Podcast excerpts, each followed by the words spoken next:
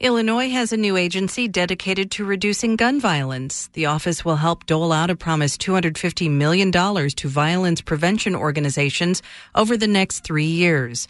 Chris Patterson is the head of the state's new Office of Firearm Violence Prevention.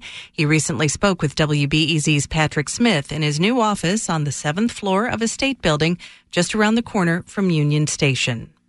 You and I got to know each other. Uh through my reporting on Institute for Nonviolence Chicago, you were working on the front lines of, of, of street outreach, anti violence work on the west side of, of the city of Chicago. Uh, now you're you're up here. You're on the top floor of this uh, this government building downtown. Um, why are you the right pick to lead this office? I'm a person with lived experience, right? So not only have I been doing the work for 11 years, I'm a grandfather, I'm a father, right? I'm a homeowner all of the things that so many people have in common with me, right? Uh, but the other thing that a lot of people have in common with me is that I'm formerly incarcerated as well. So I was in this federal prison system for 12 years for a violent crime. I was gang involved. I've been a victim of gun violence. I've lost family members because of gun violence.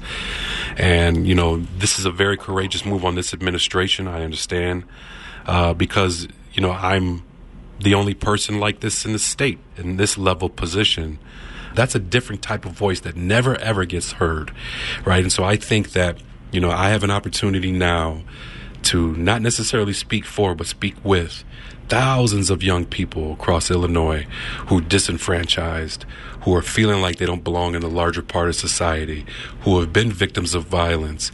And, and i want to give them a voice right? And i also want to tell them at the same time um, you know, the days of us, them feeling like they're disenfranchised are over. Right? We're gonna. I want to create an opportunity for people to feel like they can really get a second chance here, and I believe it. From your perspective as an expert in this, why is gun violence in particular so high uh, in Chicago, in the state of Illinois?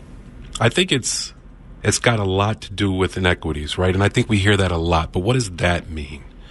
Right? This idea that when people wake up in the morning, certain people who are trapped in the cycle of violence, when they wake up in the morning and they don't feel hope, right? When they don't feel like they'll live through the rest of the day, when they don't feel like there's an opportunity for their children, right? I, I do know that there, you know, I've been working for a number of years in the violence reduction space. I'm a victim of gun violence, okay? I know people who unfortunately have committed crimes that they now regret and, you know, most people want to take that back, right? They were acting out of an impulse. They were acting from a place of, of trauma, if you would, distress. Um, and there was never any help to help those individuals, right? And so we want to reverse that, right? We want to have a conversation with people who are not only victims of violence, but drivers of violence, right? We think that if given the opportunity, we can turn that mindset around. One thing I've heard from people recently is um, one issue is that there will be a period of time where people are focusing a lot on violence prevention and there's funding there.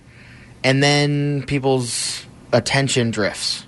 How are you going to make sure here in Illinois that this is not a fad, that this is not three years of funding and then it's gone again? No one wants to create a program that goes away. It did not happen in three years and it won't you know it won't be over in three years right? So this is a long-term systemic issue that we want to fix right? We have to re look at our systems and redo our systems. If i check back in with you in a year how should the public judge whether or not you've succeeded or failed yeah, I think there's going to be levels and phases, right? And so the first year, we can expect to see more people on the ground, more services, more pro- more programs in the city uh, and across the state where gun violence is prominent.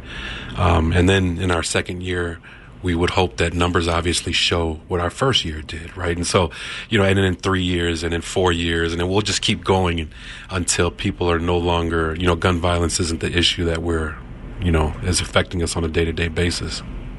Chris Patterson, the new leader of Illinois' Office of Firearm Violence Prevention, speaking with WBEZ's Patrick Smith.